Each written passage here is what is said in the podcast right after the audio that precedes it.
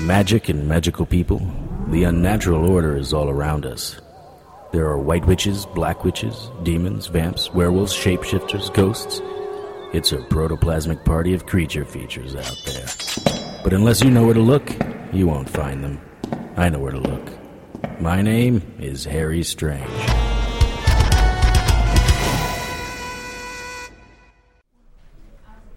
Mr. Strange, I'm not sure what you expect to find out. I cannot give any information to you, to anyone, without a warrant of some type. I understand, Dr. King. I certainly wouldn't want you to risk your license over a hunch. But I do find it curious that you were the attending physician for two dead boys and the one I want to keep alive. So far, neither the police nor the newspapers have made the connections. Is that a threat? No, sir. I was just pointing out that I made a connection no one else has. But they will. I was thinking you could give me some off the record details before others come to the same conclusions that I do. You have a strange approach, Mr. Strange. You threaten me, then stop short of making an actual accusation. We're done here. I'm sorry you feel that way, Doctor. I'm sure Lieutenant West of the Night Falls PD will be more accommodating when he interviews you. And once it gets out, well, you could probably talk it away as an unfortunate coincidence. It didn't seem like the doctor had anything else to say. I rolled the dice and came down here after I discovered Dr. Ron King had been the OBGYN who delivered my client's son as well as the two boys who are now dead. I stood up, put on my hat, and turned to the door. What's your next move? I mean, what will you do now? It's always best when they talk themselves into helping you. I'm just a private citizen. I'll give what I have to the cops. Let them deal with it. My job is to keep my client alive, not worry about crimes from 12 years ago. I cannot believe it's been 12 years. I was a different man back then. I didn't think this would happen. I didn't believe it was possible. It was a woman, wasn't it? Why would you say that? I've been at this a long time. You don't strike me as a gambler or a drinker, so a woman was the most logical choice. But please. She was beautiful. Her skin was the color of caramel. There was a sweet smell whenever I was near her. I just wanted to stand next to her and inhale. I followed her around like a lovesick teenager, very unbecoming for an intern. Less so because she was barely out of her teens. She was a candy striper, assisting the nurses and helping out in delivery. She wanted to go to med school, but her family was poor, from the islands. It was unlikely she would be able to get into college. I helped her in any way I could. Then one day I came in and she was crying and carrying on. She was beside herself. She told me she did a terrible thing and needed my help. She had made a deal with a hag. That was the word she used. She needed the children of three single mothers. I asked what for, and she would only say that the old woman promised her she could get through med school. All she had to do was place a white oleander next to each of the mothers. When their boys turned eleven, the old woman would be back for them. You do know that an oleander is deadly, right? I asked one of the labor nurses to remove the flowers ten minutes after I put them there. It was supposed to be harmless. what did she mean? Back for them. I don't know. I thought the entire thing was some irrational island superstition. I asked her to give me the flowers and I would place them for her. She said if the flowers weren't placed, the old woman would come for her and her family. As I said, I put the flowers out. I didn't believe anything would happen, Mr. Strange. Mm, then I read about the first boy. I thought it was just a fluke, but then the second boy died a month later. A statistical abnormality, perhaps? Now you come to me with the third boy. None of this makes any sense. Spells, curses. It's not remotely rational. Maybe it's your understanding of what rationality is that isn't rational. What was this woman's name? I don't know. Come on, Dr. Ron. You assisted this woman in a voodooish ritual and you expect me to believe you don't remember her name? Oh, I did know her name, but I can't remember it anymore. Somewhere over the years, I've lost it. What's wrong with me, Mr. Strange? I am going crazy, aren't I? I have early onset dementia. All the signs are there. he put his head in his palms and sobbed silently. I wasn't feeling any pity for him, but I doubted he was going to be much use for me until he got a grip on his reality. It was unlikely he would have a picture of the candy striper. It took some asking around, but eventually I found what I was looking for a nurse named Helen. Nurse Helen had worked at this hospital for 18 years, the last 14 right here in the delivery ward. I asked her about the candy striper. Black girl, very attractive. About 11 years ago? That does sound familiar. Questions for her, you say? What kind of questions? Just part of an ongoing investigation. Would you happen to remember her name? Shanna, Samantha, some S name. Let me see if I can pull it up in the employee database. You think she still works here? No, she hasn't worked here in years. I lost track of her. Do you keep track of all the candy stripers? No, but I like this one. She was spunky and, I don't know, special. One of those people that you're just drawn to. Apparently, some were more drawn to her than others. But the database remembers everyone. Once they worked here, I have them in here forever. Hmm, wait, that was 12 years ago. This only goes back 10 years. Hold on a second. I watched her walk away. She was probably in her early 50s, but well maintained. The only real signs of her age were around her neck. She came back a minute later with a picture. It was a group of about 40 women taken in front of the old hospital wing, soon to be the new Night Falls Cancer Research Center if the construction was ever completed. All the nurses were smiling their prettiest smiles. I saw Nurse Helen standing in front, holding one half of a three line banner that read Night Falls General Hospital, Labor and Delivery, 1994. Holding the other side of the banner was a beautiful woman with skin the color of caramel. I could see why Dr. Ron would be so taken with her. Words, at least the ones I had, didn't come close to describing how beautiful she was.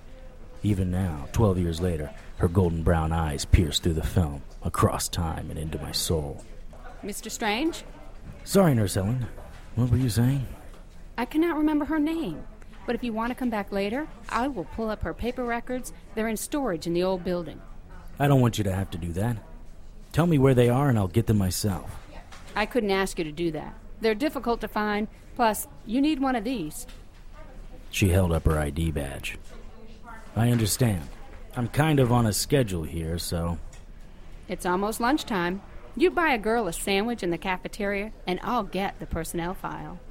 She tilted her head slightly and then smiled at me. She smiled again. This time the smile included her eyes, baby blues that seemed to be laughing a private joke. Deal. Deal. Nurse Helen was amusing company, sharing stories about patients and employees. What about her? I tapped the picture of the beautiful woman who may have been Shanna or Samantha. She mostly kept to herself. Well, except for her dalliances with Dr. King. You knew about Dr. Ron King? Ha! We all knew about Ron and Samara. That's her name, Samara. Samara. Samara. Of course. Why not? Excuse me? Nothing, sorry. Did she ever mention her home life? Where she was from? She always just said the islands. I thought Haiti, but I couldn't be sure. Why Haiti? We made it well into the construction area. The PA system was turned off in this section. There weren't any hospital announcements. There were ladders and power tools, but no workers. Must have been lunchtime. I did see a thermos with. Should be in here, the old HR office. I pushed aside the heavy plastic blocking the door and stepped into the room. I saw Dr. Ron a split second before I saw the 38 in his hand. I'd been set up like a turkey on Thanksgiving.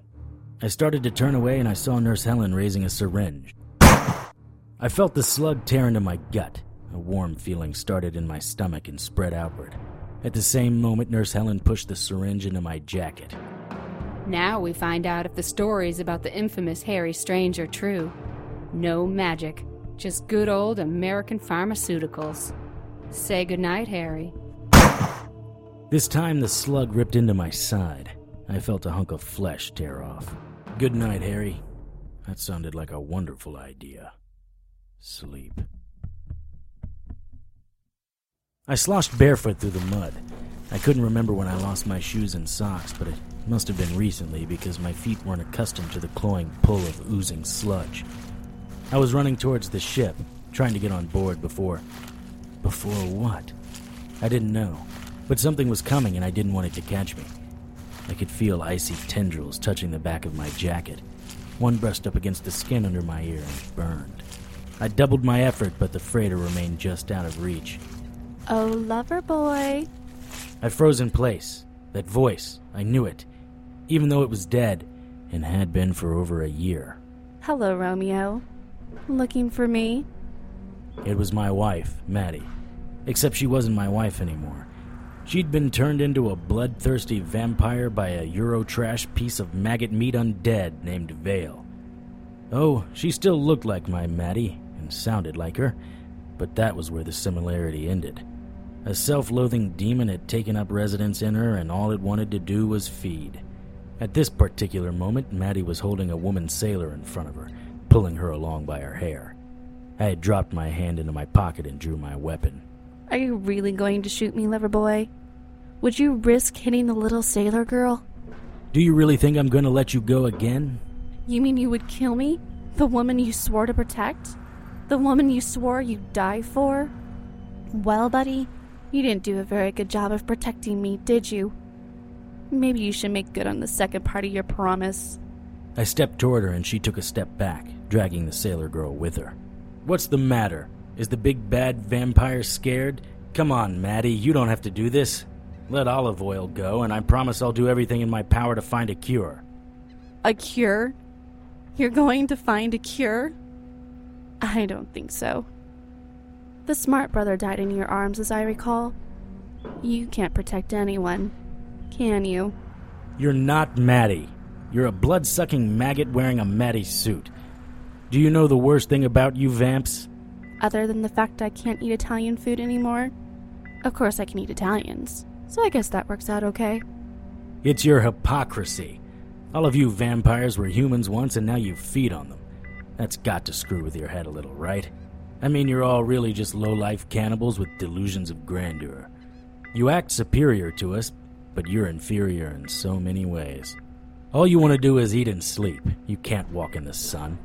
You and the rest of the bloodsuckers are a joke, an evolutionary throwback to the caveman. No, that's not right. At least the cavemen painted on walls. What's your form of expression? Maddie yanked back on the sailor's hair, forcing the sailor backwards in what had to be an uncomfortable position. I heard a cracking sound as the sailor's back popped. Mister, you're not really helping things here. Revolutionary throwback? Interesting. And yet here we are, vampires, top of the food chain. You kill a cow and call it dinner. We kill a human and call it dinner. What's the difference? At least we eat our kills. What do you call the vampires you've killed over the years? I'd call that justice, Toots. Please don't shoot. I'm engaged. Look. The sailor held up her finger to show us the ring. Maddie looked at it, her lips close to the sailor's throat. I saw what was going to happen a half second too late. Maddie, no! Maddie bit down on the sailor's throat. Blood started to squirt out of the sailor like water through a broken pipe. I fired two silver loaded shots and Maddie flew backwards. I ran to the sailor. She was twitching on the ground. She wouldn't vamp out, but she wouldn't live either. I went to Maddie, who was on the ground clutching her chest. Smoke from her wounds rose around her. Her fangs were still down, yellowed, sharp pieces of enamel with tips brushing her lower lips. I put the gun in my pocket and reached behind me for my sword. Honey, why? I did my best to ignore her pleadings and her eyes. I pulled her by her hair and swung the sword. Her body fell away. The beeping sound in my head was getting louder. I knew, at some level, that this was a nightmare. It was the working of the Mara. I dropped Maddie's head and tried to locate the source of the beeping. Whatever it was, I was certain it was a bleed through from the waking world. The other thing that convinced me that I was in a nightmare was my barefoot status. When I cut. When that thing with Maddie happened in the waking world, I was wearing shoes. Finally figuring it out, smart guy? I lifted Maddie's head so I could look at it in the eyes. What seemed like a gallon of blood was draining from the place where her neck was supposed to be attached to her body. Her skin, if you can imagine it, was even more pale and pallid than when she was a vampire. Maddie's ice blue eyes, however, were bright and focused. I always loved her eyes, the windows to the soul, they said. In this case, there wasn't a soul to see. You've been trapped here for some time. What? Trapped where? The same place you've always been trapped. What does that mean? If there was any question that this was a nightmare, me talking to my dead wife's decapitated head sealed the deal. You need to get out. He needs you. They need you. They? For someone so smart, sometimes you're about as sharp as cottage cheese. They, the humans. This isn't just about a little boy. This is about a battle for humanity. I turned to the beeping noise. It was so familiar. What did Justin and Trudy have to do with humanity? When I looked back to Maddie, her eyes were closed. Any stray blades of grass that her blood touched died, leaving only a gray husk behind. The front edge of the blood was very close to my bare toes. I stepped back. I looked at Maddie's head. Nothing. Why would there be? She was decapitated and all. I turned back towards the sound. I followed it to the reefer ship that was docked in the harbor. No doubt this was the ship the sailor girl was working on before her showdown with Maddie. The ship was painted white, a stark contrast to the blackness of the water lapping at its hull. I went up the catwalk and onto the main deck. The beeping was coming from a door standing near the front of the ship. You have to understand what I was seeing. It wasn't like a door set into a wall. It was just a door and frame standing in the middle of the deck. The door was about 20 feet tall with ornate carvings resembling a troll sitting on the chest of a nubile woman. The doorknob was even with my head and about twice as large. I peeked around the back of the door, expecting to see. Well, I wasn't sure what I'd see, but it was just the other side of the deck. I wrapped both of my hands on the doorknob and started turning. Somewhere I heard massive tumblers click. I pushed and the door didn't move. I pulled the door and at first nothing happened. Then, slowly, the door creaked towards me. I pulled harder and the door opened. It wasn't light that came from the door, but a darkness that enveloped everything it touched. First, the door jamb disappeared, then the side of the door. I looked inside and saw nothing, but I could hear the beeping. Whatever was inside there, I had to know. I stepped in. The room was bright and the light hurt my eyes. There was a rack of monitoring gear to my right, and the beeping sound was coming from the machine tracking my heart and pulse rate. It looked as if, to me at least, all systems were go. There were leads running from all of the monitors to a single receptacle on my index finger. It all came back to me. How I followed Nurse Helen into a trap in the old wing of the hospital. How Dr. Ron was waiting for me with a 38. Two slugs to my stomach. With the hand that wasn't wired in, I felt my gut. Two patches of gauze were there. One on the left and one on the right. Nothing vital must have been hit, or I'd have tubes running up my nose. Take it from me, as a guy who's been shot more times than Sonny Corleone, that little tube up the nose hurts like a. Strange. You're awake. Welcome back to the land of the living. Lieutenant West opened the door and stepped into the room. For a moment, I thought I might be back in a nightmare. I'm glad to see you open your eyes, Strange. I have a lot of questions. If I wasn't back in the nightmare, then I was in Bizarro World. The lieutenant and I weren't exactly adversaries, but we did have a complicated relationship. You have a lot of questions? The last thing I remember was a doctor and nurse venting my innards with a 38. You've got some day laborers to thank for saving you. Three of them were eating their lunch in one of the rooms that are under construction and heard the gunshots. They came running and subdued the doc till we got there. The nurse tried to run, but the foreman caught her. You need to make a pilgrimage to Mexico and light some candles, amigo. Are Dr. Ron and Nurse Helen in custody? They are, but don't you get any ideas about visiting them. They're sealed up tighter than a cloistered nun, and I don't want you anywhere near them. What do you think you're doing? You're not going anywhere until the doc checks you out. That's where you're wrong. You don't think I'm letting any doctor in this hospital touch me, do you? Well, they've already patched you up nicely. Look, I want to know what you did to make the doctor and his nurse want to kill you. What I did? Hello, victim here. I was just asking some questions about the boys who died. Hmm? And might you want to tell me why you thought the doctor might know anything about the boys? I tossed the dice and took a chance. And, based on his reaction, I'd say it was dead on. You keep showing up on all these cases, Strange. I have to explain to the captain why your name appears in so many of my police reports. He's not going to like this. I was shot twice, and the captain is going to get angry about that? What a piece of work. At that moment, the door opened, and West and I both turned to see who it was. Have you ever had someone slam a mace or a nightstick into your gut? Probably not, because you don't know the same types of lowlifes that I do. At that moment, though, that was how I felt. Her legs were like a dancer's, taut, muscular, and very feminine. She was wearing a flowered print sundress that looked to be custom fitted to match every curve, clinging tightly to her in all the right places and hanging free in the others. Her auburn hair framed a smooth face with large, almond shaped eyes. She was carrying a vase of flowers in one hand and an industrial sized purse in the other. We made eye contact. She dropped her bag and ran to my bed, handing the flowers to West. West did a good job of not dropping the flowers while doing his best not to stare at Tasha. Daddy, gods, who did this? I was so worried. My little pixie held me tight, her intoxicating scent of soap and roses filling my senses. I squeezed her back as best as I could in my awkward position. Tasha, how did you find out? I had a very bad feeling about you. I called the hospital this morning. What happened? Now that's what I want to know. Before I could respond, the door opened again. This place was busier than the buffet on all you could eat day at the Fat Farm. What's going on in here? The doctor looked quite flustered. From the looks of things and the sound of the monitor, Tasha had quite the effect on my ticker. West and the doctors as well, I'm sure. Lieutenant West, you can probably put that vase down anywhere. Let me take a look at those bandages. Excuse me. Tasha stood up, all four feet eleven inches of her, and moved to my side. She never let go of my free hand. This is interesting. Your wounds are practically healed. Tasha and I exchanged glances. I heal quickly. Good genetics.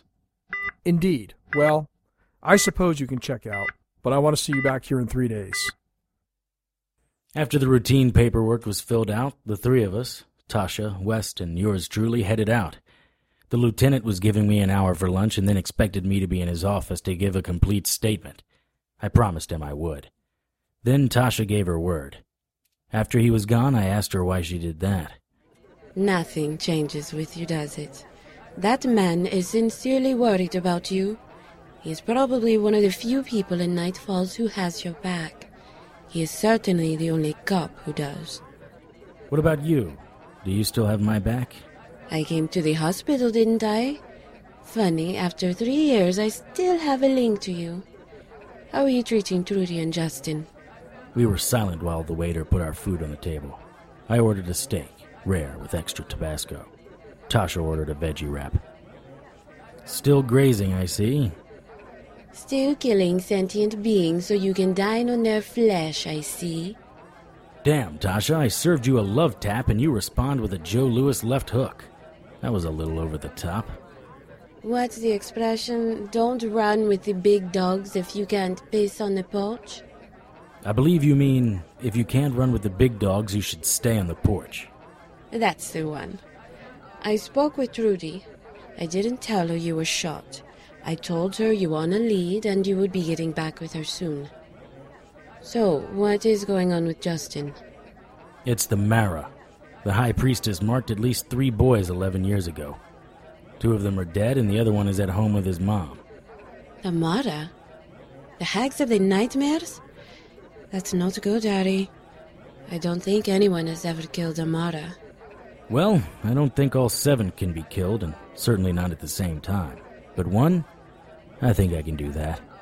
If not exactly kill her, I think I can trap her. I suppose if anyone can kill one of them, you can. But what do they want with little boys? Well, I'm not sure, but I have a theory. Why doesn't that surprise me? Because unlike Madame Cleo, you, my little pixie, really are psychic. Pixie? I haven't heard that in years. The silence fell on us like an uncomfortable blanket, the kind that scratches and pokes at you. I couldn't speak for Tasha, but I was thinking about a time some years ago. Tasha and I at the beach, she in a white two piece that made her both admired and envied by everyone on the beach. Me sitting on the blanket, rubbing suntan oil on her back. Harry, gods, I hate it when you do that internal dialogue thing. Your theory? I think I can take the Mara when she becomes corporeal. That's it? You're going to beat Amara to death? Not exactly. I'm gonna banish her. I have a few tricks up my sleeve, and a six foot long solid steel dreamcatcher sword made in Rome. But what really bugs me is why. What do the Mara want with these three boys? It's not as if these boys or their parents hold any significance. All of them were born to single mothers. True, they were all from the same hospital in OB, but why pick them? Unwed mothers, maybe? Who is the father? Maybe they had the same father. I thought about that, but no, they each had different fathers. I also plan on visiting Dr. Love and finding out about Samara. But right now, my only plan is keeping Justin alive by banishing or killing the Mara haunting his dreams. Of course, with your help, I can probably kill this one. Whoa there, big guy. My help? Sweetie, it has been wonderful seeing you. I would be lying if I said that I haven't been thinking about giving it, us, another shot. Obviously, the chemistry is still here. But no, Harry. You and I are seeking two different paths. I'm not asking for a long term commitment, Tasha. Just help me with the Mara. Help me get Justin out of danger. Don't do that, Harry. That type of manipulation is beneath contempt and less than what I would expect from you. I swear I wasn't trying to manipulate you. I would have a greater chance for success if you would be there. You understand what Trudy, Justin, and I are up against without me needing to paint a picture. I don't have to sell you on unnaturals. You know what they're capable of doing. Come on, didn't we have fun with that coven of witches? They kidnapped me and did things. They almost killed you. What about the Gorniffs? That was pretty cool. You throwing those blue bolts of fire like some crazy sorceress, me hacking and slashing like a knight of yore. Plus, you did look hot in that completely impractical fighting outfit.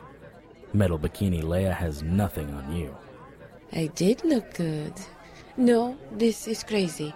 You're the champion. I am just an enchanted human. Tasha, I could really use your help. It stays strictly professional. And after this, I go back to my self imposed Harry Strange exile. Absolutely. I respect your decision. I don't suppose you still have that bikini. Not another word about that, Harry. What's the plan? Well, I need dictionaries. The huge ones. The ones that are like six inches thick. Eight of them. Tonight's episode, Harry Strange 105, Halfway There, was written and directed by Tony Sarrecchia and produced by Breanne Ahearn. All material is copyright by Tony Sarrecchia and used with his permission. Featured in tonight's cast were Kimberly Poole, Parker Wierling, Kellen Stennett, Parisa Johnston, Breanne Ahearn, Tisch Cistrunk Parmelee, Casey Morgan, Clay Dugger, Alvin Macon, and Christine Kohl. Harry's theme music was written and performed by Lance Haugen and is copyright by Lance Haugen and used with his permission. Contact Lance at his email, hauganl at yahoo.com. Incidental music was written and performed by Kevin Macleod and is copyright by Kevin Macleod and used with his permission. Visit Incompetech.com for more of Kevin's music. Visit HarryStrange.com to keep up with the latest news and information on everyone's favorite private investigator. Send your questions, comments, and suggestions to producer at HarryStrange.com. For The Harry Strange Show, I'm Sara Sarrecchia. Good night.